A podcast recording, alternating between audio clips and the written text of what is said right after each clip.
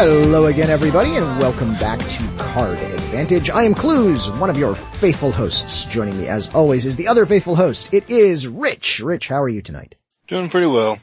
That is good to hear, my friend.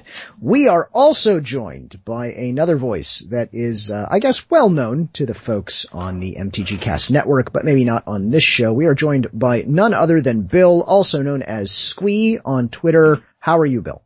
I'm doing okay. I'm mainly here to mess with Chewy when he listens to this in three years. Uh, no, no, Hi, Chewy. he's not going to listen to this. No, no, he will eventually. He is Oh. slowly making his way through your archives. You're right, you're right. That is true. As he's been driving a lot, he has been listening to the archives. So, uh, let's see, what can we tell him that will just totally blow his mind? Uh, cut the red wire. Yeah, seriously. Wait, that works better when you're telling a message from the future though. oh, Um, a message from the past, uh, bet you wish you went to Vegas. yeah, There you go. yeah. Vegas, baby. Speaking of Vegas, some interesting announcements came out from, uh, Worlds just last week. Um, Well, f- first, before they announce it, I just want to commend, I mean, Shahar Shenhar, two years in a row. oh yeah, just amazing. Clearly, I mean, I want to say he's probably considers, probably considers him like the best magic player in the row two years running. And I don't want to take that away from him. But I mean, he doesn't really win pro tours. He top eights. But doesn't that just kind of mean he's much better at metagaming a smaller environment than a larger one? You know, I think that's fair. I, I, you know, different tournaments test different skills, and when you're only playing against the best I mean- people in the world, Like, if you're True. metagaming a larger tournament and still top eighting, you're still metagaming just fine. I Right. mean, getting to the top eight is a massive achievement and when you're in the top eight, you're not really playing against the metagame you planned for. You're playing against the other people that Does- made it there too. Does he have top eights? I'm trying to think. I do not know. Is, is there a know he website that just tracks pros and their their finishes? Probably. I feel like there should be. I really, you It can does feel tell like one would already exist. yeah, you can tell we've totally researched this particular part of the show. But anyway, still, I mean, just con- big congrats to Shahar Shenhar. I mean, two years in a row, that's just so impressive. Uh, And I actually got to meet him when he was in Minneapolis. He was a really nice, he was really, really nice. yeah, yeah. So I'm glad to see that he, you know, someone like him won. So congratulations to him for, uh, for his, his second worlds, uh, per, I, I, I guess, boy, I, I don't know, even know how to finish that sentence. Dominating worlds twice. Way to go. Uh, oh, hey, here is his player profile. I just dug it up, uh, from, I think from last year's world championship. At that point, he had five Grand Prix top eights. So he's had at least five Grand Prix top eights. Okay. No Pro Tour top eights. Uh, zero as of last year, yeah. But again, I don't have a profile from this year. The Wizard site is kind of down right now because it's, well, it's the Wizard site, so, uh, can't find it there. But Got into the Vegas a little early. it, it might have.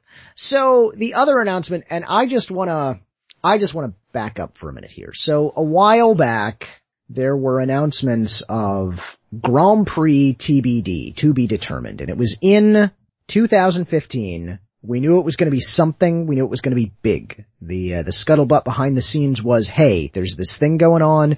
You need to be there. Seriously, I can't tell you what it is, but you need to be there." And I had like five or six different people who I trust and who are in positions of uh, of power who knew these things. Who are like, "Yeah, seriously, I can't tell you, but you need to be at this."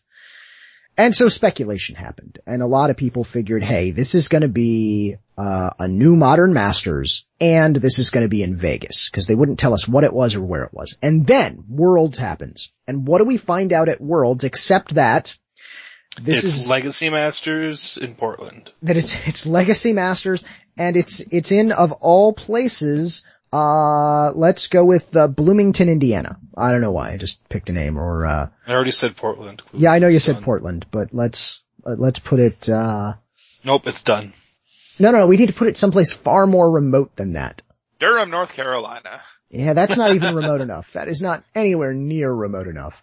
Puerto Uh, Rico? Cadillac, Michigan. Yeah, that's where it's going to be. It'll be the Cadillac of tournaments. At any rate, so it is in fact in Vegas, and it is in fact a new Modern Masters, specifically Modern Masters 2015, which we'll dissect that in just a second here. But here's what I want to know, because I don't have an answer to this. Why couldn't they have just told us this right up front? How does that build suspense? What's the point of building suspense? I could have been planning my travel plans for months now, instead of just going, well, I think it's in Vegas, but I can't really plan for that because I don't know yet. It's possible that they had not actually secured the venue yet, but they knew they were doing it. Now that is a possibility. Uh, speaking of which, it is in a different venue in Vegas. Last time it was out on the edge of Vegas. Now it's in the heart of Vegas. So if you want to be just a stone's throw off the strip, uh, that's totally where it is. Is the big convention center downtown, which might make housing, uh, or excuse me, lodging a little, a little more difficult, or at least a little more pricey. But at least transportation should be a little better because it was hung way the hell out there at the last one. But I digress. So tonight we thought that we would talk about uh, what we think might be in the upcoming Modern Masters, what this means for maybe Modern as a format, what it means for for the whole game as a whole, uh, maybe even what it means for Legacy. But uh, we thought we would talk about that. So let me start with the name. So it's not Modern Masters 2. It's Modern Masters 2015. What do you make of that? Uh, I'm, I worry that that means that they're planning on making this an annual release. Um, because they're not going to do 2015 and then 2017 and then 2019, or they would just come up with different names for them. Uh, but I don't think they can sustain it as a once a year thing. Once every two years, yeah, I think they can get away with that. But the name seems kind of weird if they're going to do that. You're right. Well, it's also weird because, um, part of the reason that they put year names on their products is for when they go into retail stores. And this is definitely not going to be at Target. So it's sort of weird all around. Mm, you raise a good point because they actually named it with a 2015 and it's coming out in 2015. I'm looking at you core sets, which is why they're killing off the core set, but still. It's, I don't know what it is. It's, I agree. I don't think this can sustain a yearly product. Because if it does, uh, it's going to lose what makes it special and makes it unique, even in the print, limited print run, because there's only so much they can do that's like modern staples where they're not just printing junk hmm that to maintain the excitement. Because eventually, you know, let's say they do this three years in a row, the fourth year is probably going to be just garbage. Like there'll be some reprints of stuff they've already done, but most of it'll be just stuff that you don't really care about. Because there's only, I understand there's a lot they can try to do to explore the draft format, but I don't know if they have an annual basis to do, be able to just work from the old. Yeah. I, I don't know why they didn't just go with Modern Masters 2. It feels like they're setting up for a fifth edition disappointment where after they've done this a few times, they'll just have the, you know, and here's all the other staples in the format that we haven't banned yet. But in practice, I don't see how they actually get more than two of these. Maybe they're going to change Modern Masters into being a bit more of a smaller, more limited release. And I don't mean that in the sense of, um, like harder to get. I mean that as in like instead of a 249 card set that people buy boxes of and, you know, $10 packs, maybe it just becomes more like the commander products where it's like, and here's your set of staples, um, for this year. And you just get those, um, because even if they do like an entirely different set of modern masters this year from last year, the format it does not have enough variety that there are staples that can do this again and then Yeah. again and then again. Now I they can start with that. banning stuff to shake it up, but I don't think anyone's going to appreciate that. Um, though that would be pretty funny if they were like, you know, now we're just going to ban, um, let's ban Delver and let's see what happens. And then Excellent. I new love it. Ship it. Make it happen. And then here's our new modern where everything is different. And then you have to get all these new staples because you're in a post Delver modern. And then the next year when they're like, ah, that didn't work out and they bring Delver back and they ban something else and just repeatedly go through that cycle. And instead of an eternal format, it becomes a sort of gimmick format. Yeah. Almost like a giant cube. Huh. Interesting. A giant cube. Hmm. Fortunately, they're not caught up in all the staples yet. Because like even in this set, we don't, we're having trouble finding out how far forward it goes, but they're leaving themselves a bit of a buffer. Yeah, okay, so let's, let's talk for a minute just to, just to recap for some history for some people who don't know. Let's talk about the original Modern Masters. So the original Modern Masters went from 8th edition through Alara Reborn, so the, the beginning of Modern up through Alara Reborn. Modern Masters released in 2013. There was just one big limited event where you could play it, and that was at Vegas. And it was, it was crazy, let's be honest. Uh, the turnout for it was, I don't want to say completely unexpected, but it was pretty unexpected. You know, they expected a few thousand people. GPs up until that point, cause it was a GP, the, the, the, the event where it happened was GP Vegas. GPs up until that point had been starting to get bigger and bigger and bigger. Uh, we of course by that time had already had, uh, GP Charlotte, which had like 2,700 players uh, which was crazy at the time. No one believed we could possibly have that many players.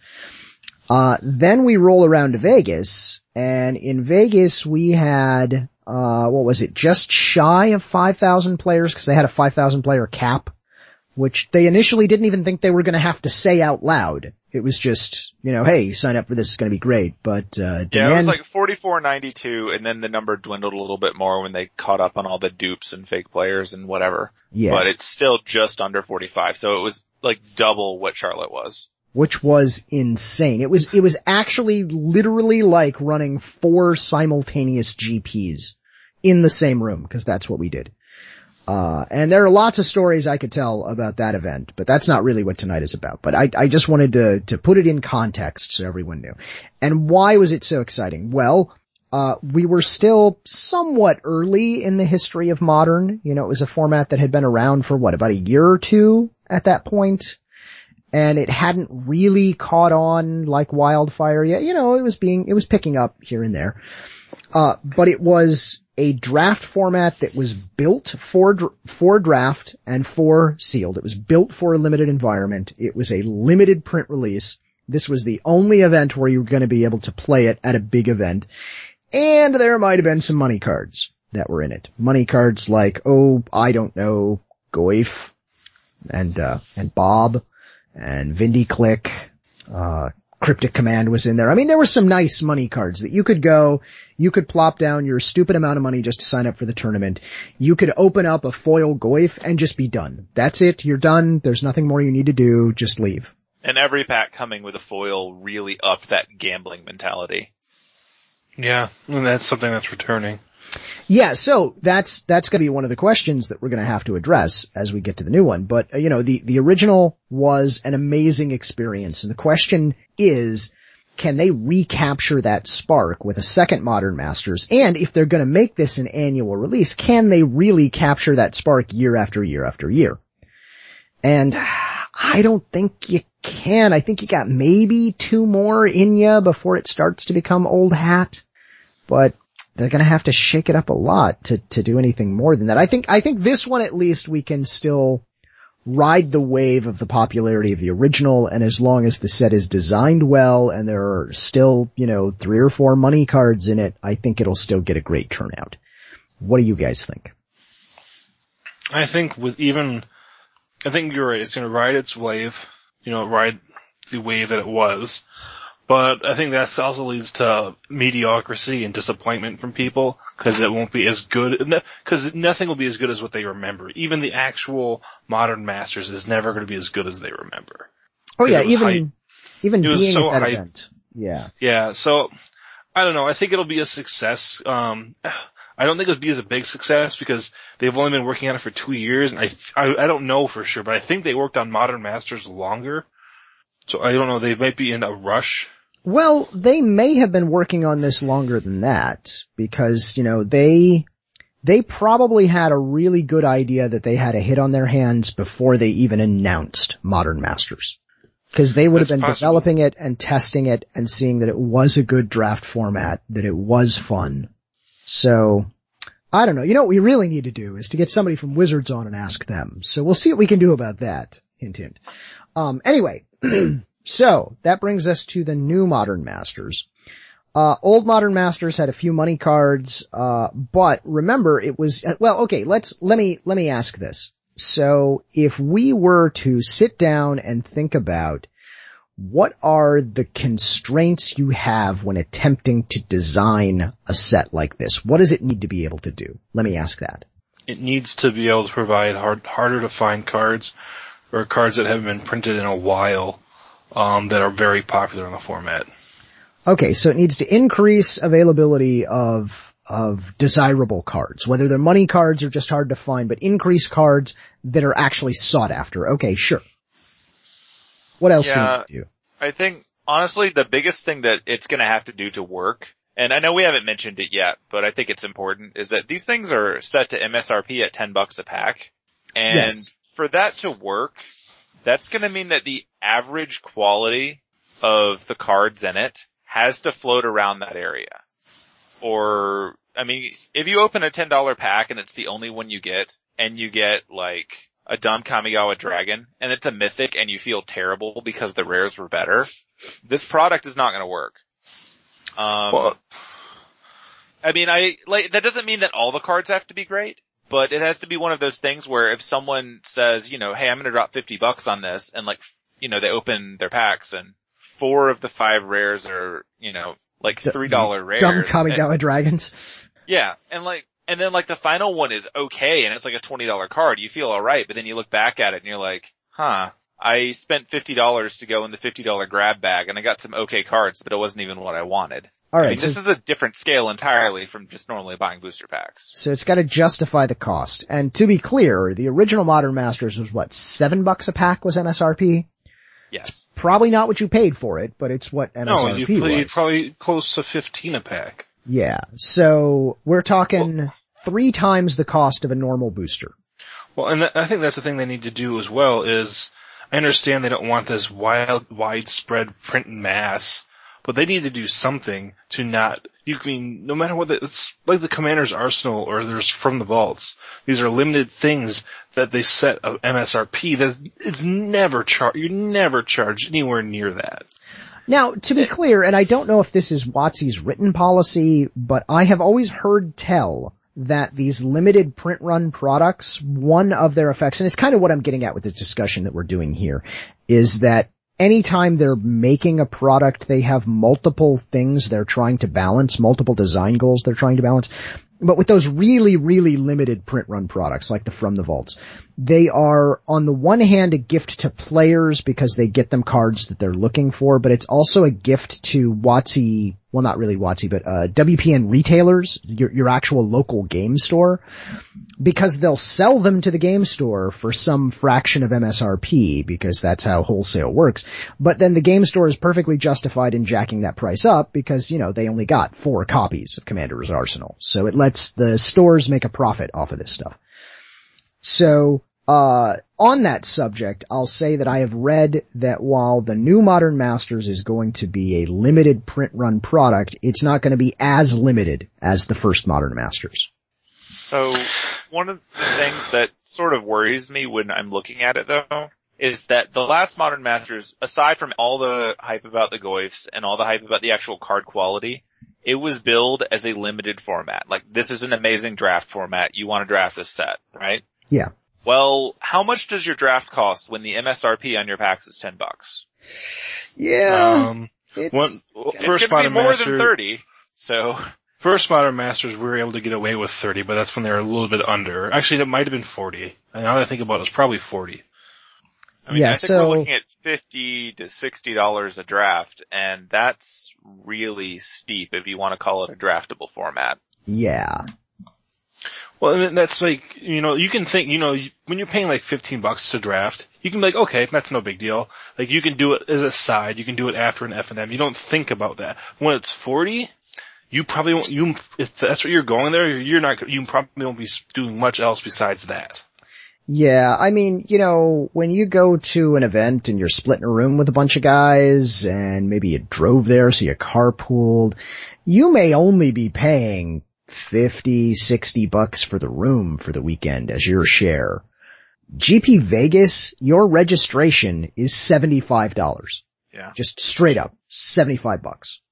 And keep in mind that once you're at the point where you're saying, okay, this draft cost as much as a current video game, you're looking at cost benefits on the actual time that you're going to have fun with it.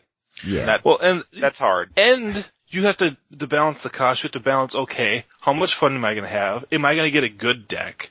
Um, how much rare drafting am I going to do? How much rare drafting is everyone else going to do? oh yeah. I mean, granted, this isn't this isn't every situation, but one of our tables at our draft, one of the kids, all he did was took every rare he could, and then he left. Yep. That sounds entirely viable when you're looking at $10 packs. Ruined Um, everyone's else's draft. They couldn't get decent rares. I mean, where's the fun in that? That's just ruining everyone else's day. Like me, I passed my first rare. Granted, it wasn't great, but because I was building a deck, because I knew I was going to buy other Modern Masters for cards. I was there to draft. Yeah. Yeah. Granted, you rare draft if it's something crazy Well- ridiculous, but still, it's. I just think I- as fun as it is, I think it's a very toxic format. Actually, I think the don't only really like legit way to play it is actually going to be playing it in Magic Online. And I know a lot of people are afraid of that right now, but in Magic Online, it's still at seven bucks a pack. And everyone on there can't redeem their set. So it's not like you're going to have as much money drafting going on. And it'll be one of those weird things where the online draft is very different from the in-person draft. Honestly, I mean, if I- like if they did just phantom drafts, I would do that online for days. I'm Mhm. sure they will by the end of it. Yeah, and to me, see, that would be the most fun because then you get to draft with that, you know, these cards and play with them in the way they're supposed to be. Like, cause you know what, at, at these GPs, your Brian Kiblers, your Reid Dukes, they're gonna draft for real. Or sealed for real. Yeah. Like, Joe Schmo? No, not even close. They're gonna go for the money because they're not gonna top eight. They know they're not gonna top eight. Right. They're going for the, they're gonna go for the money. And that just, let's say you get someone else who's a grinder who, who's at that table, they're gonna get ruined by the money guy. Uh, definitely for drafting this is a problem. I think for sealed, and so just to be clear, Vegas is sealed, that's why it's $75. Sealed is gonna be a little different. You know, if, if, if Joe Schmo off the street, uh, opens up his, his, uh, pool and it's got amazing cards, and instead of registering and passing, he just leaves, that doesn't really affect the tournament as a whole. no, that's true. But if you've I- got a pod of eight and you're actually drafting this at your local store and there's the one guy who's just taken the money cards and he's going to go, uh, the other seven people are going to have a quantitatively worse experience because of that. And that's why I, th- I, I think this format, because what most of this drafting is going to be done in that setting, correct? Uh, yeah, yeah, it will be. And it just seems like it's a toxic one that eats itself. That's can can ruin your fun. I mean, I didn't have a bad experience because that didn't happen to me in my pod, but it can happen to other pods. right. And I just I've heard people like going, yeah, you know, couldn't get any rares. I couldn't do, you know, we just had to go pretty much a rareless draft because X and Y just rare drafted across the table from each other and they left. Yeah. How many Modern Masters drafts did you do before? I did about three. See, that's the other thing. I think that, like last time, I took every opportunity that I could, and I think I got in like five Modern Masters drafts, but that's the thing, like, an entire format that's built, that with the full knowledge that people are probably only going to get to play it a few times, it, it really seems like during those few times, it's gonna, like, you have the added incentive to just money draft because you're not gonna crack the format in three or four drafts. Well, you're not gonna solve it. See, and like you, like I mean, like you said, I that was every opportunity my store had Because the product was so, you know, it was not easy to come by, and when it was, it was expensive. Hell, the product wasn't easy to come by at the GP since it didn't show up until Thursday, but that's a whole nother story, uh, for a different time. Okay, so let's, let's get back. We, we kinda got sidetracked there, but let's, let's come back to our discussion of what you need to do. What are the design goals of this sort of a thing? So we need to increase the cards for the format that are sought after. We need to justify the cost of the pack. Something that we just touched on just now.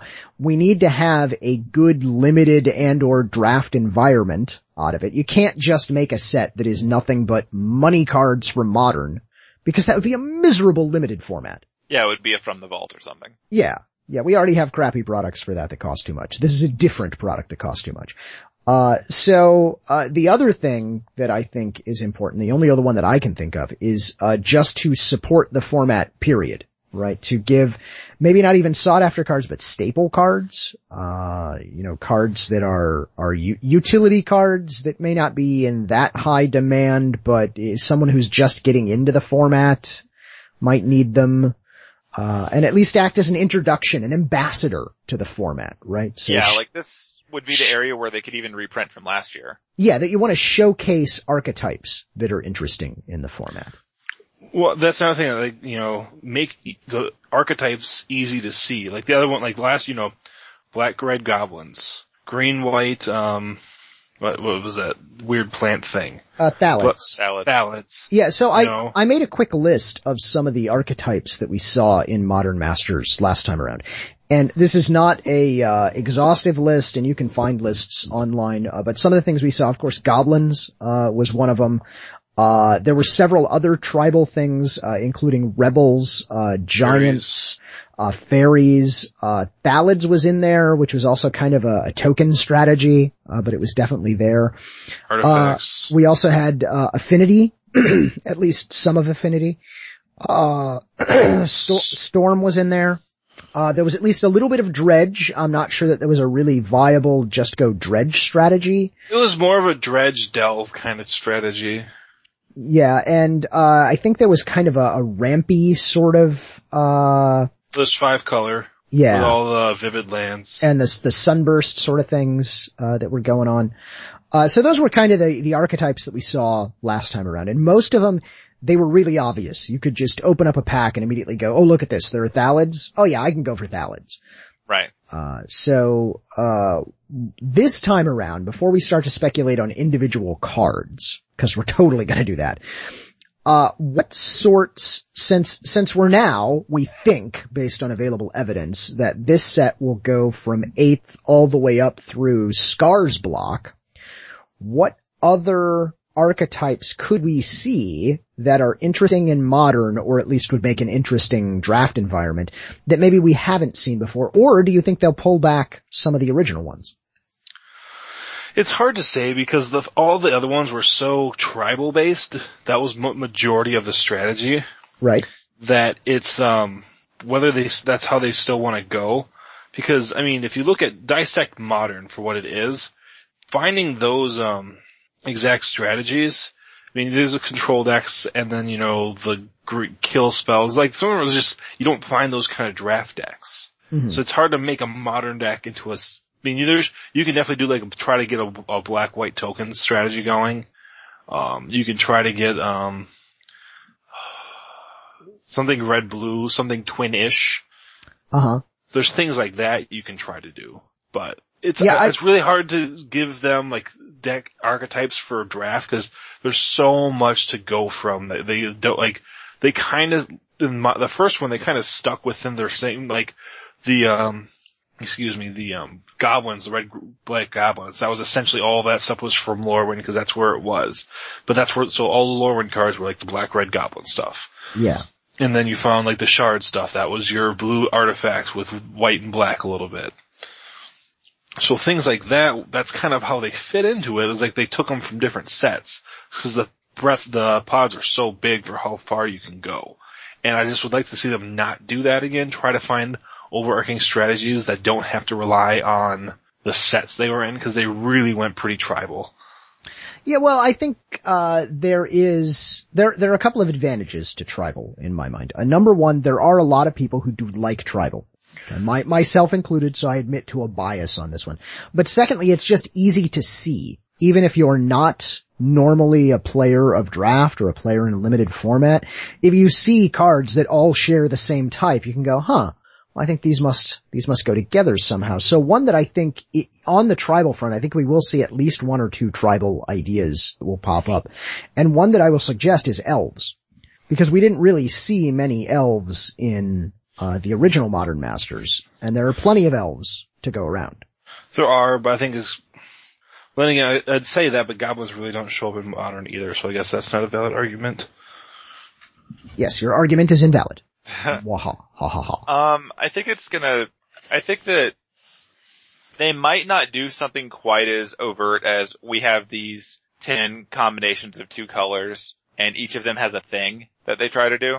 I think instead what they might do with this go round is take different kinds of just strategies. Like, you know, have a few different approaches to aggro, a few different approaches to control, a few combo pieces, and find ways to seed those together instead because that might actually be a bit closer to modern. Like for instance, they might do landfall as an aggro mechanic Uh huh. And then in the process of doing landfall, that would enable them to, you know, do all kinds of reprints for cards that they want, you know, like the, the Zendikar fetches or the, um, you know, they could run Scapeshift. They could run all kinds of things that don't really have a home if you don't have that kind of archetype in the background.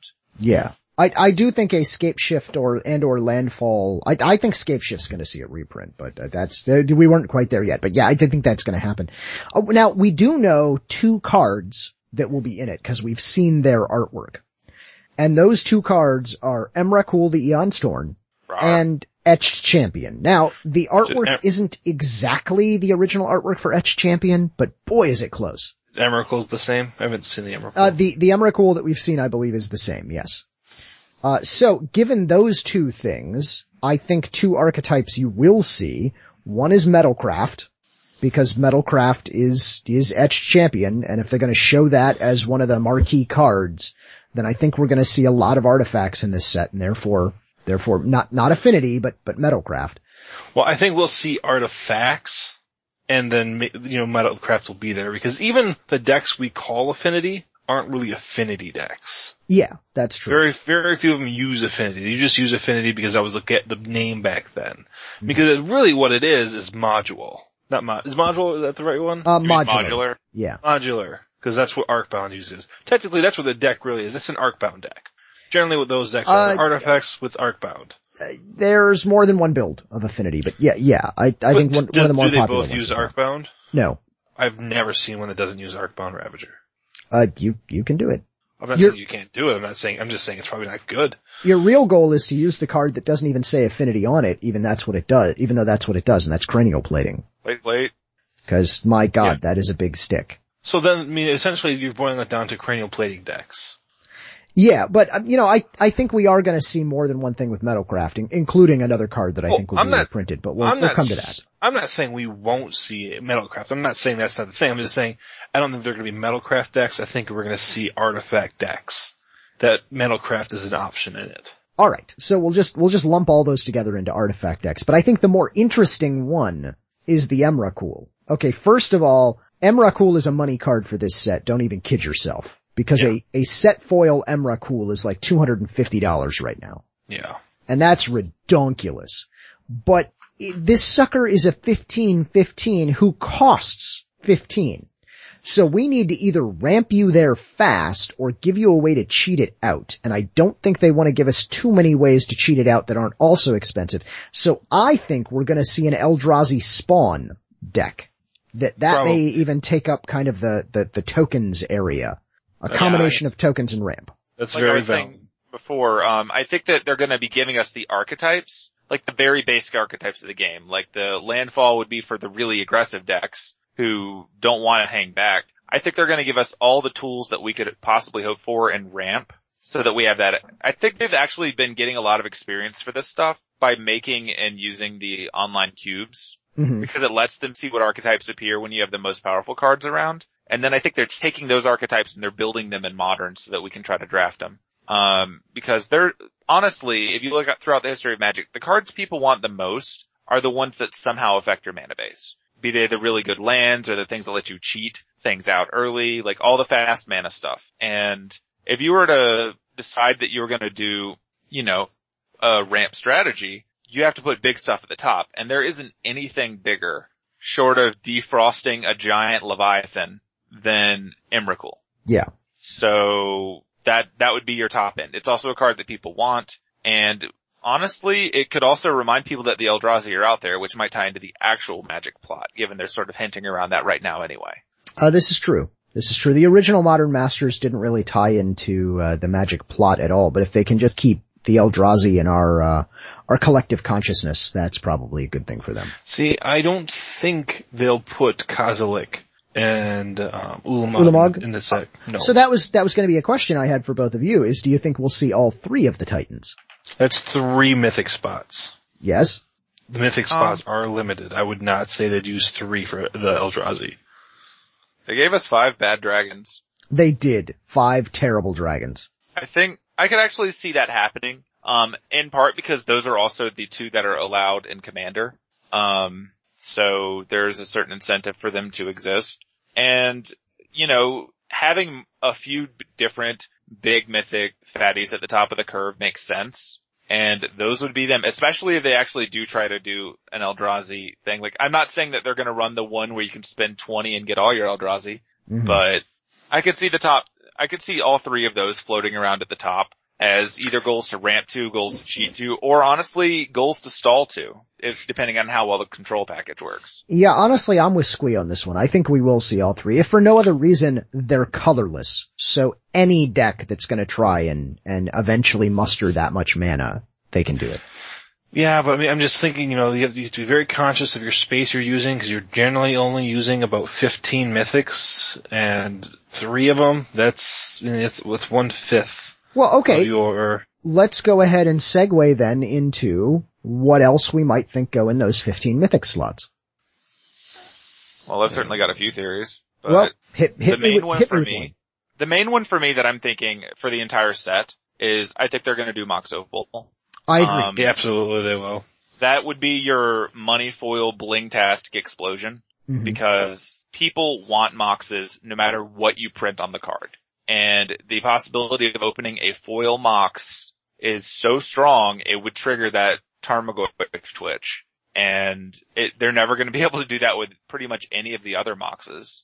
Yeah, it's also a card that is, is good, but not overbalanced good. Yeah, adding a ton the of them new- to the format won't wreck anything. No. No, Yeah. I definitely think Mox Opal will definitely be there. Alright, so we all agree on that one. Uh, I have a really controversial one. Like, really controversial, that I'm serious about. I, I mean this. You're gonna hear me say it out loud, dear listener. And you're going to think, Cluze is just kidding around. But no, I'm gonna make this prediction now, just in case if it's correct, I'm, I can look like some sort of a prophet. Uh, so, I think we're gonna have Jace the Mind Sculptor and unban him in Modern. Absolutely not. That could happen. Alright, I got one with me and one against me. I mean, I'm not with you. I'm saying it could happen. Like, I don't want that to happen, but I could see it happening. So when Jace was originally banned, They will- they they're not going to unban Jace in Modern. okay, why not?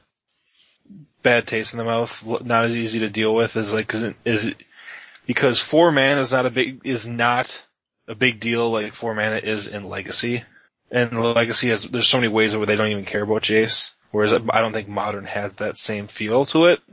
I don't think they'll put because I mean they still mean then why not unban Stoneforge? Okay, well, let's, I think let's she's more. I think she's more likely to see an unbanning than Jace ever is. L- let's talk, well, but okay, if you want to generate hype about a set, if you want to sell a bajillion D packs of a set, stick the Mind Sculptor in it and go home. You're done. It doesn't matter. The other 248 cards in the set no longer matter at all. You will sell every single frickin' pack of it. And the only way to do it is to unban it in modern. So, let's just take for a minute, let's just take, take a step back, remove my blue hating hat, and say what actually goes wrong in modern if Jace is unbanned. So, uh, Jace is pretty much the most powerful card printed in any modern era in Magic. It's not a Black Lotus, that's true, but still, Jace is stupidly powerful, including a brainstorm for free, but it's only a brainstorm for free when he's on the table, right? So you had to pay four mana to get that brainstorm.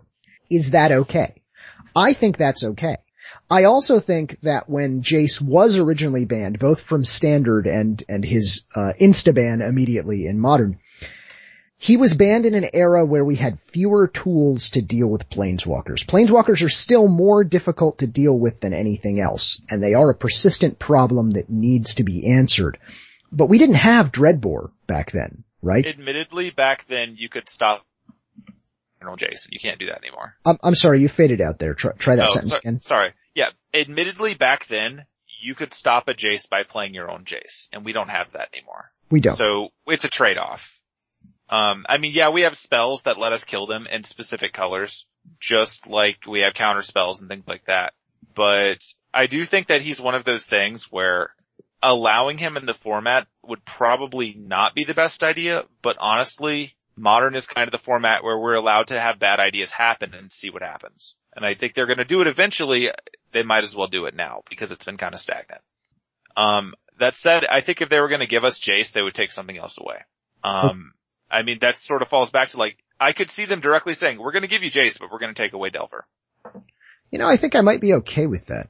It would slow blue down and it would give them the incentive to play the blue control game that everyone kind of expects from it. But again, this is complete speculation because the, the argument against it is that we got a picture of Emrakul and it doesn't seem like Emrakul would be a headliner for the set if you knew this was coming. I could see them waiting because they don't want to start a frenzy over are we going to unban him or not. Yeah. But on the same note, if they were willing to, that would just fire the hype train right there. Well, now here's another option. Okay, what, what about, and this is something that I've seen suggested. Well, here's, here's another, here's, just want to chime in here real quick. Just the sheer thought of Emrakul that I don't think they want to give you a four mana card that can bounce a 15 mana card. Understand they're both mythics, but still. Uh, Stingscourger can bounce an Emrakul. Who says Stingscourger's in the set? He's not, but he was in the original Modern Masters. It's a frickin' two mana goblin and it'll totally bounce Emrakul. Right, but that doesn't make him in this set. No, but my point is, just, o- just having a card that's only four mana that can answer Emrakul, that's not a problem. Ah, I would not, I would not assume that. They're not going to want to make Emrakul that weak by putting him in a, in a set like this. that, 'Cause- that gets bounced by Jace doesn't make a card weak. If he resolves, doesn't Jace just get beat in the face, eaten and crushed in that free turn? If he's cast. Yeah. And if he's not cast, then why is he specially immune to things then? Cause you sort of cheated him and that's the cost of it. I mean, I, I'm okay with there actually being a drawback to cheating it versus paying it. Um, that doesn't bother me as much, but I, I would, I can definitely say that if I were gonna, if I were WotC and I was like, I'm gonna unban Jace and put him in a set, I'd say that for Modern Masters 3 when everyone thinks they're out of gas. I don't think I'd do it just yet. Okay, so you're saying third act twist is, uh, is I think that. third and finale because I don't think they can do this four times. Okay. Well, okay, then let me, let me suggest this. This is just another possibility to, to riff off of this because I'm not quite ready to let it go. Uh, what about printing cards in Modern Masters 2015 that aren't actually legal in Modern? What if they put in something that's okay in a limited format, but that they don't want in Modern in general? Like, for instance, Jace. Completely defeats the purpose of the product. That would be a mess. I'm not sure that it defeats the purp, it defeats a purpose of the product. it's modern. The draft format is a nice, but that is not why. I mean, that is not the sole reason they made this product. Otherwise, they would call it Fun Draft. But they're calling it Modern Masters. Right, but I mean, the whole purpose is to help Modern, to promote mo- Modern. They're not going to pr- use a, a set to help promote Modern to get people into Modern with cards that can't play in Modern. look, That we spent the first whole. we spent the first 20 minutes of the show arguing that there are multiple reasons why they design a set. There are multiple design goals. One of the goals is to support modern as a format, but another of the goals is to make a format that's fun to play in. Because let's be honest, some of the cards they printed in the original Modern Masters were garbage for actual modern play. True, they but made they were the legal in. Modern. But they were legal in I- Modern. Yeah, I'm with Rich on this one. I don't think you can print cards in it that you can't play in modern, if only for that annoying judge bugging thing that would happen to you, where someone goes, well, I got it in modern masters, why can't I play it in modern? Hey, look, if they wanted to not annoy judges, they would stop letting people actually play. Yes, but that would get in the way of their money. I Yeah, think in the case of this one, it's a completely valid thing to tell people, you can play any card you open in this in modern. Okay, but what if they ban a card later? Same problem. that is a later thing that is a normal consequence of banning and that's why you don't do it as lightly. I think that in the case of this one though, it would be very much like when they put um Stoneforge and the precon and yeah, it was banned and oops. And then they had to come up with a weird roundabout way to deal with it. I mean, it's not like printing any card in these is gonna give it a bulletproof band shield anyway. But, I mean, it's a reprint set. But I do think that printing cards that would never have been allowed in it would be a mistake. Plus, honestly, if you're making the argument of fun limited format, Jace the Mind Sculptor is in no way fun limited format. Yeah, well, Jace the Mind Sculptor is not actually a fun card in my opinion, but that's just. And uh, think- there's no reason to put it in beyond giving people more, and honestly, they can save that for another product. They can keep putting him in from the vault, we want to make our bills, and that'll be fine because that's what they did last time and it worked. Oh, which by the way, we left out one of the design goals of any set like this, and that is to make WotC money. Let's be honest. They, they need to make their cheddar, yo. I don't Right, think they need that's to print Jace in that's- this one to make That's obvious, but no. The thing is, that's an obvious goal, but it's not a stated goal, and they'll never state that goal Uh, they when won't, they're making a. but we as a consumer, we as Magic players need to be aware that that is something they need to do. Right, but again, like Bill just said, they're gonna make money off this whether they put Jace in there or not. Okay, that's fair. I, I'm still leaving that piece of wild speculation. That, that is my feeling. It does not reflect the views of the rest of Card Advantage or Bill. Alright, so, So then you guys give me some other mythic that you think will be in here. Let's see. Can I See, give you no- a rare? Yeah, I was gonna give you a rare. Sure. Because I don't know if it's going to be mythic because for me, a card I think they probably would do mythic, but then again, I don't think they should to actually make a deck strategy around it more viable, and that's Bitterblossom. First off, Bitterblossom has been unbanned. That better be in this set. That better be in this set. I, I would I- assume that Bitter I feel would if they be in did put it in this set, well. I fear that they're going to put it in mythic. I don't think they should, but I, that's probably where it's going to fall, but I think it should be a rare. I I think it's too niche to put it a mythic. Um, I think the mythic slot is probably going to honestly be the one that's sitting around for big dumb legendary things and um incredibly high value cards that are you know cracking the eighty dollar ceiling. And I think that Like, I think Bitterblossom like, is really good, the but Veil, I can see her getting- functionality. I can see that, but I actually think that they're gonna um have the guts to put her back into core sets or their replacement equivalent soon. Um, that's true. I mean, But, that said, and she's wouldn't not, be and she's after course. Yeah. Yeah, she's after the sets that we have listed right now unless they actually go into Innistrad. But, um, I could see her eventually showing up in something. Um, I think though that Bitterblossom is something they have to give us since they gave us all the tools for fairies last year and it's a card that's missing from the set right now. And honestly, it's one of those cards that while it can be backbreaking and limited, it's also one of those things that teaches someone the power of fairies in one card. And that is exactly what you want in Modern Masters. Yeah. Plus, it's it kind of promotes it for being unbanned, and we still haven't really seen it. But I mean, it's it's still I mean, even after the unbanning, it's still quite expensive and rare. I mean, they're not easy to find. So if they put in Bitterblossom, do they need to put in, put yeah, do they need to put in any other fairies or can they just stick in Bitterblossom and that's good to go? I, I, think mean, I they would put in expect them to put in more. I mean, I would expect them to put in, if not fairies, then some token support. Cause like if they wanted to make it like Yeah. a black-white token strategy, you could totally throw that in and no one would bat an eye at it. And there are plenty Nope. of toys to play with there, especially if they actually do give us some Eldrazi spawn. Right. Yeah. So uh, I think that would be there. Um, yeah, my suggestion for something that if it's not in here at rare, then somebody messed up, is that they print Damnation. Right. that's just, it's something that was only printed once. It's never going to be printed in a normal set again due to the, way that they template Wrath now. And it's a card that is relevant. I mean, I don't know that it sees a ton of modern play, but on the same note, it fills a, a niche that needs to be filled, and it's a card that honestly, when people open it, they're like, holy crap, I got a damnation, and then they freak out, and that's exactly what you want out of this kind of set. Yeah, the, the holy And crap also have to reaction look at it. I mean, it was it was also an unintentional, you know, not just modern masters, but kind of EDH masters as well. The first one was, and that's just I mean, it just happenstance by printing powerful cards like that. And I think that's just another thing that could happen again. Is you're going to see stuff that's modern legal, that's cool, but it's popular in EDH, and it's a good way to put it back in the market. Yeah. Because Yeah. I mean, I mean, that that's similar to the that's I think like I know you hated the Kamigawa Dragons, but I honestly think that's why they were in there because they're pretty popular in Commander, and it's ways to get them out, out there more viable, more available. Oh yeah, like no one's griping that they were there. I think people were griping that they were there at Mythic. And so you got the really high highs and the really low lows. Right, and that's understandable. So, um, well, I'm trying to think what planeswalkers they would use. Karn, Karn, that's probably a mythic. Oh, I could totally see Karn.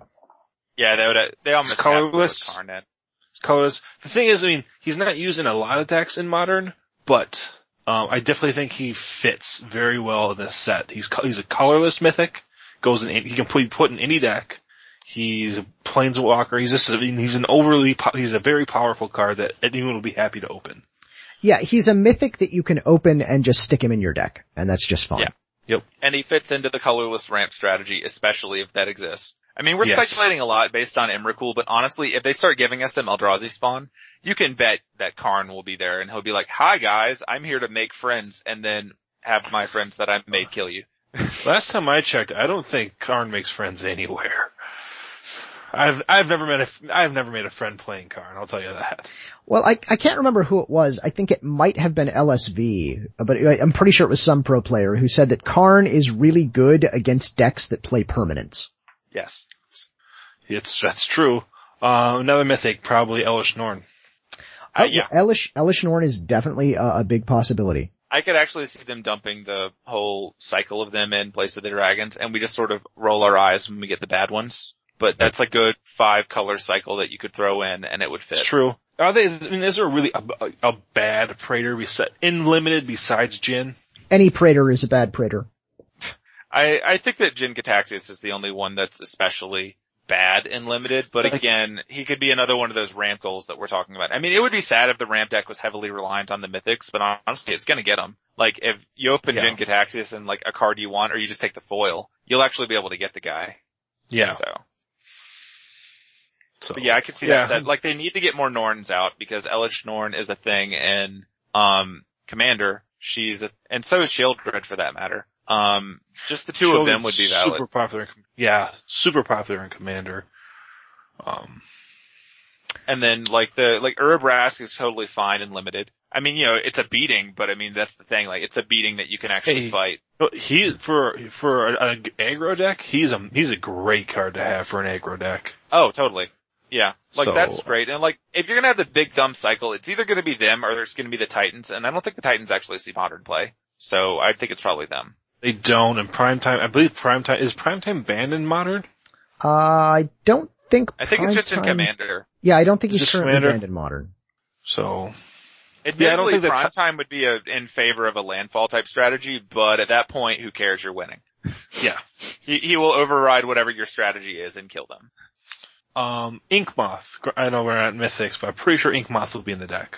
Okay, in fact, that leads to an Yeah, that's- archetype that I think we have ignored up until now, and that is Infect. I could see that happening. Using scars, you're Right. probably you're probably gonna see like a Glistener Elf, um, Blighted Agent, um, Plague Stinger, and then I think that's gonna start. You're gonna start seeing like um the landfall pump spells, a lot of pump. It's gonna it's gonna see the incidental pump spells with a few infect guys thrown in there. You, you think we'll get our big infect dragon? Uh, Skittles. Skithiryx, the Blight Dragon. Yeah. If they really want to, if they want to push hard on the infect, yes, I think there's no good reason not to put him in there. I mean, he's a great mythic. Even if you're not playing infect, he's still yeah, I mean, he's, he's a self-contained murder box. Um, yes, he he really, you know, he's absolutely right. He regenerates. He you can get him haste. Skithiryx is amazing. It's a great card. I mean, honestly, even if they don't push heavily on infect, he's a pretty good mythic to use for black. Yeah. So I can see them I mean, I making could- Skittles. I could see that happening. And it's also like, I think the fear whenever you put infect in a limited format is that you have to dump a bunch of support for it in. And I don't think they would want to make it a main theme. I could see it as something where they have some cards and they're just relying on pump from other sources to cover it. But if you get like, you know, Skittles up there in the sky, then, you know, you don't need to make it a theme. That's just, that's how Skittles kills you. Yeah. And that's Right. totally fine. That also wouldn't Now- bug me because the thing I hate about it is how it completely cannibalizes a format when they put in incredibly linear strategies like that. Linear exclusive you- strategies. Do you think with, again, we're going back to the possibilities of ramp and maybe some, some reanimation effects? We don't know. I mean, I know Cluze is using a platform to unban. Maybe the unban, um, Dread Return. Doubt it, but maybe. Yeah, I, I'm skeptical of that. Does that give us Iona? I mean, is that a, she's viable to set? Oh, Iona. That might fit. But the thing about Iona is she's very, she's very feel bad magic. Uh, yes. Yes, she is. I mean, she's, she's very feel bad magic. And so that's one, another thing is like, do they want that kind of person in a limited format? Well, is Like Emra this. cool ever feel good magic? Yeah. no, but they paid, they paid, no, no, they no. paid If your, if your opponent, yeah. yeah. I, I agree I with mean, what you're saying as they- you say it. they paid 15 so you can respect it. And you if your friends say, what what gonna do." happened to you? If they say what happened to you, why'd you lose? You're like, Emrakul? And they're like, whoa! And then it's a story. Like that's a completely respectable way to lose. It's not a drawn and out the half difference hour of is- suffering. Emrakul just kills you. You can still do your game. You can still play to try to beat him, but he kills you. Iona stops you from playing the game. Hey, wait, wait. Are you telling me, Rich? Are you telling me, me of all people, that something stopping you from playing the game is miserable? I didn't say I play feel good magic. All I right. don't. I know All I don't. Alright, I just, But I don't design, I don't design these things. just wanted to make sure I heard you right. Um, Um, yeah, I think that it's one of those cases where, like right now, what I'm doing is I'm skimming over some of the actual archetypes to see what kind of cards they'd want to put out. And there are some of them that I think are just sort of like, why wasn't this in the last one? Like Noble Hierarch. Uh, Like- Bird, Birds of Paradise? I mean, they could do birds, but I think there are so many copies of birds floating around you could find them. I think Noble I think Hierarch has way less copies floating. Honestly, a card that I, I don't, I have to double check the rare, the rarity of it. Let's see here. But yeah, I could totally I see think Noble. even if no matter what they do. Okay, um, through the breach. I know they're not, they might not do a bunch of um, arcane splice that they did last time, but if you're doing Emrakul, I can totally see them doing through the breach. That's terrifying. That is terrifying. I'm not He brings saying his it's not terrifying. breach. And um, which also gives you a, a room for bigger fatties like Vorinclex. Um, t- really great to you know quick skill strat. You know, hit them real quick with infect. If you're that you know that's your go- you know you put more on them, that's a good way to get rid of kill someone real fast with infect. And it gives you more options for bigger fatties. And I'm not saying they're going to pr- print Progenitus again, but give us something like Progenitus. And plus, if you know, if you do do all three Eldrazi Titans, that gives you more targets than just Emrakul for that. Yeah. I mean, I think they're gonna have some beefers at the top. Um, I think, um, another card that I think they're gonna have to put in, now that we're this far along in the timeline, is I think they have to give us Birthing Pod. Yeah, I was gonna say, what about Pod? And I think Pod has to be printed. It will be, I, it's probably going to be in there. I don't think it's definitely not good for their limited format, but it's definitely going to be pr- printed, I would imagine. It wasn't really a problem when, at least I don't remember it being a limited problem. I think its whole thing was, in order to draft a deck that could really abuse it, you had to get the pod at the very beginning. Yeah. And if you've built Yeah. your entire deck out of it and you don't draw it, then your deck, you know, it curves okay, but it doesn't really st- excel. Like, I think it's okay. You think we'll see Gut Shot? well, do you, do we think we'll see any Phyrexian mana is my question. Like Yeah. Dismember? I think we will. I think that, I, Dismember and Gut are, I can almost guarantee I think will be in there. They might throw in Probe too. Probably Probe, yeah, the draw card will be, is nice. And those three might be it, but not, you know, not counting the actual pod itself. But Yeah.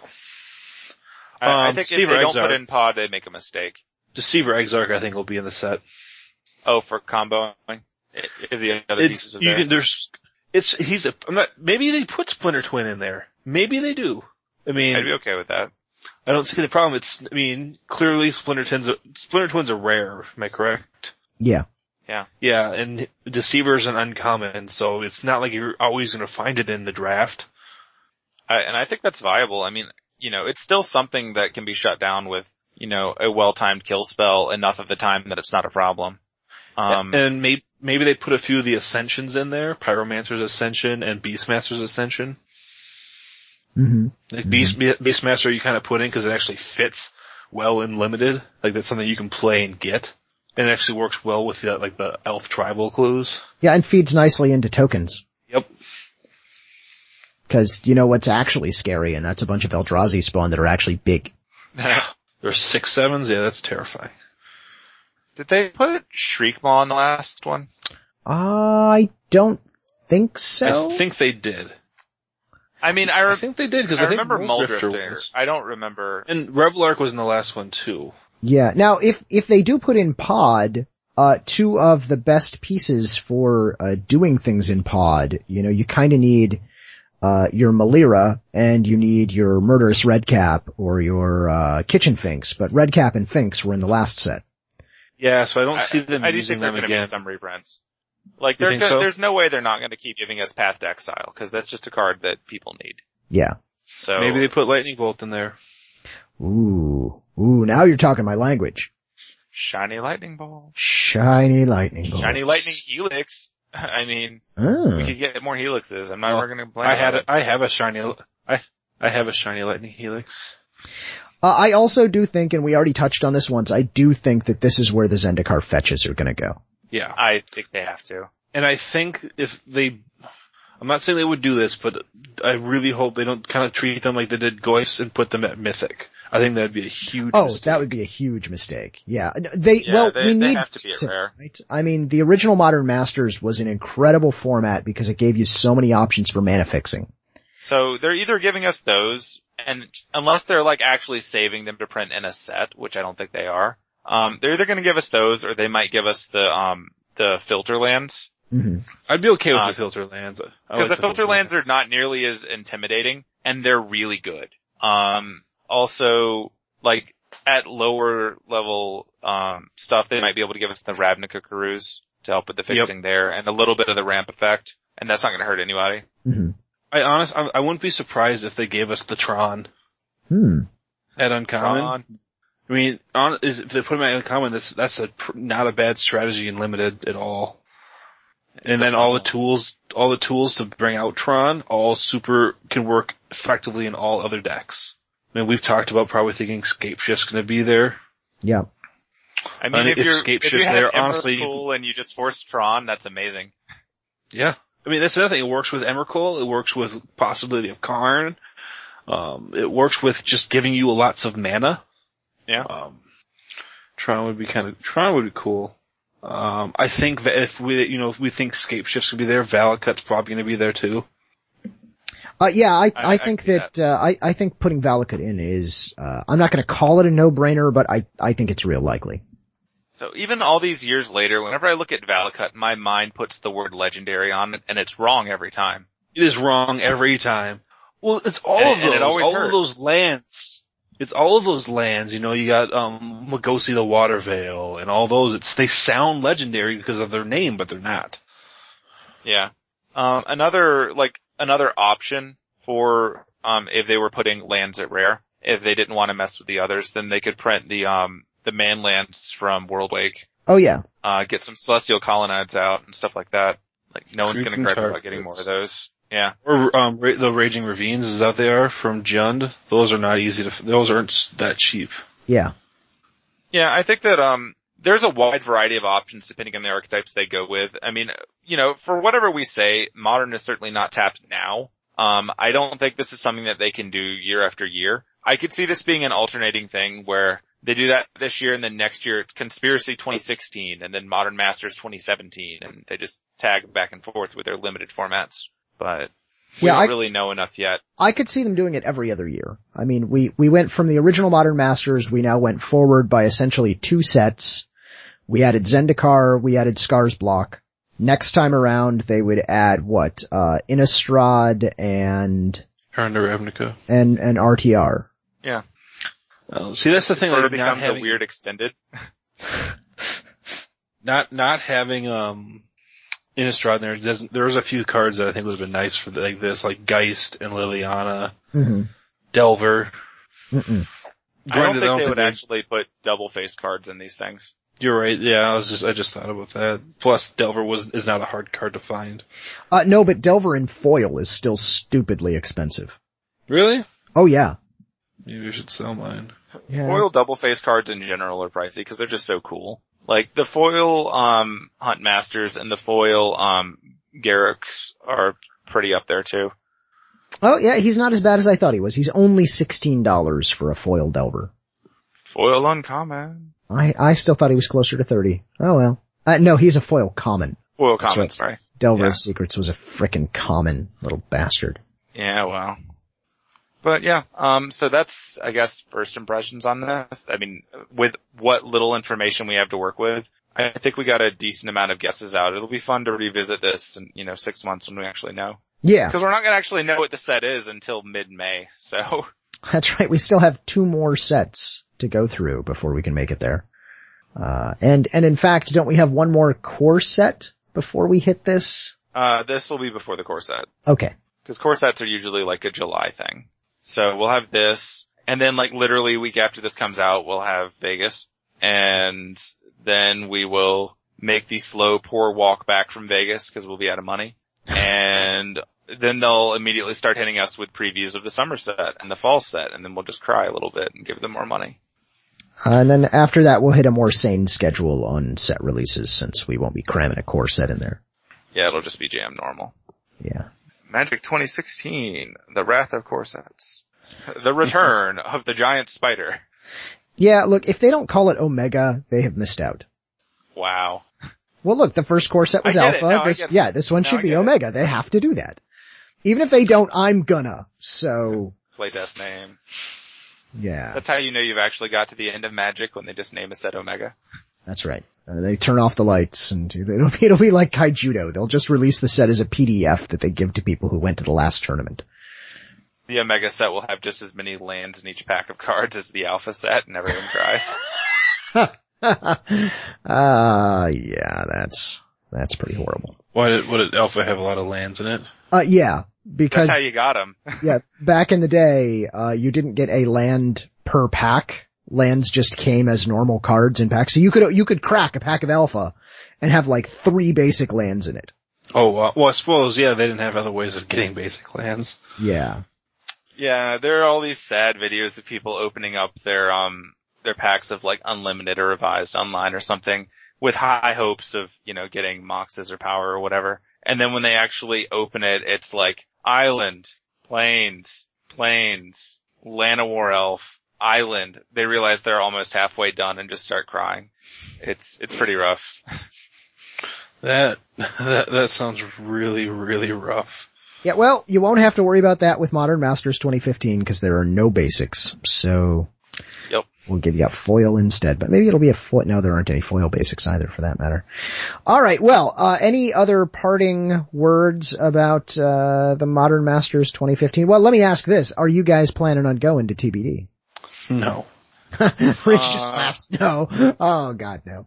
It's gonna be one of those things where it has to be a critical mass of my friends going. Uh-huh. Like I'm not gonna fly across the country and put up all the vacation money to sit in a room and actually play Magic, but I might fly across the county- country and put up the vacation money to spend time with my friends in Vegas Right. while a Magic tournament's happening. So if all of my friends are like, nah man, then I'm not gonna go. And I will be sad because I was at home during the last Vegas and like no one was on Twitter. Right. And it was, well, that's not true. Like everyone was on Twitter talking about how awesome that was. If you ignored the Vegas hashtag, no one was on Twitter. So. I'm Well- hoping that my friends can go, but I'm not gonna pressure them because obviously this is gonna be very expensive. Yeah. That's just it. I mean, like me, you know, I'm married. You know, if I'm going to go to Vegas, my wife's going to want to come. She's not going to want to go for a Magic tournament. Well, no, but there's plenty she can do in Vegas while you're at the Magic tournament. She's not. She's not going to be in Vegas by her doing stuff by herself. Uh, She won't be by herself. There'll be thousands of other people there. She doesn't know. No clues. All right. Well, here's here's what you need to do. You need to get your wife playing Magic. Duh. Ideally, you need to then become a judge, get her to become a judge, and then then go to the event. Yeah, I don't think any of that's going to happen in time to go. It's like watching a cult operate Or- with my ears. Or maybe that's just my plan, because I'm intending to go, the wife's intending to go. We've both applied to be on staff, so with luck, we'll we'll be judging in Vegas again. That'd be awesome. Last time around was quite an experience. I'm hoping that it goes a little more smoothly logistically this time. Uh, but still, it was, it was, it was a damn good time. And, you know, maybe it's, uh, maybe it's Stockholm syndrome. I don't know, but I want to do it again. I do not think it's gonna be the 10,000 person juggernaut that people are setting it up to be though. Yeah, well, uh, it depends entirely on if the, the growth of magic continues. I mean, I think We've- it depends more on the side events, honestly. yeah, Because the last one had ridiculously high value side events. it did. to the point where you played in the main event because you were there, but you were totally happy to drop it and go do ridiculous side events and have fun with that all weekend. All the value. And I think if this one's going to be a case of I flew over here and my pool is terrible and I owe two, and then my options are I can go spend, you know, 50 bucks on a draft, then I'm not going to want to do that. They're going to have to have some high value side events for me. It's, it, absolutely. All right. Well, I think we'll put this one, uh, this this bit of speculation to bed for this time around. Um, but uh, I I want to thank Squee for joining us tonight. Uh, Squee, if folks want to uh, find more from you or contact you, how might they do such a thing? Yeah, if you go on Twitter, um, do a search for at Squeegoblin Nabob. Uh, there's no Y in Goblin because I sold it to afford a pack of Modern Masters. And from there, I will ramble and post and misuse hashtags all the time. Um, in the case of this week, um, we sort of invented a hashtag on Monday Night Magic that has an actual function, which is Eminem Wish, and that's where you say what you want to see in Modern Masters, because we're going to talk about that next week. And it probably won't as heavily overlap with this as you'd think, because we've got some really interesting things people want to see in it. So we'll be able to dig some of those out. Yeah, so If- de- definitely hit that hashtag. Cluze if you hashtag Jace Mind Sculptor. Uh, I haven't yet. I, I will totally put that on there though. Just I will to, retweet it when Cluze does that with no context. It'll be awesome. just to see my followers all just completely, there, uh, there, someone is going to probably need to be hospitalized after I do that. And I I apologize. they're just going to report your account is hacked. They're just going to shut Uh, you down. That is a possibility. Definitely a possibility. Well, if you want to reach us here at this show, there are several ways you can do that. Of course, you can email us. We are mtgcardadvantage at gmail.com. You can find us on our own website. That is cardadvantagecast.com. And you can find us on the Twitters where we are at cardadvantage. Uh, and we are always happy to hear from folks. So, uh, let us know what you think. I'm sure you think we're wrong in some cases and right in others. Uh, do hit that M&M wish hashtag uh, just so that uh, we can get more people uh, doing that. And if you want to reach me directly, you can always do that uh, on the Twitters. Probably the best way. I am at LaCluyze, just like it is in the show notes. I am at Jack LaCroix. Oh, you're the reason I can't use Twitter at work anymore, you jerk. Oh yeah, no, he is at Mind Mage. There are some fours in there. Again, check the show notes. There are fours in there. You know, you'll totally Generally where A's are. Generally, not always. Just add a four. When in doubt, put a four in there. It'll be fine. Uh, anyway, thank you all very much for listening. We will see you all next time. We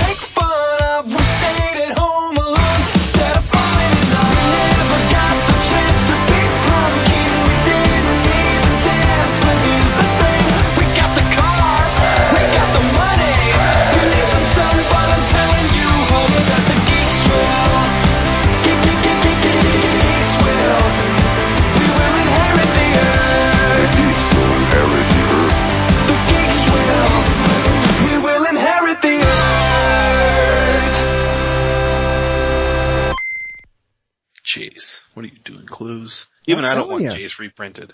Hey, whether I want it or not, I think it's gonna happen. Jace gets reprinted, you're paying $30 a pack. Easily. yes?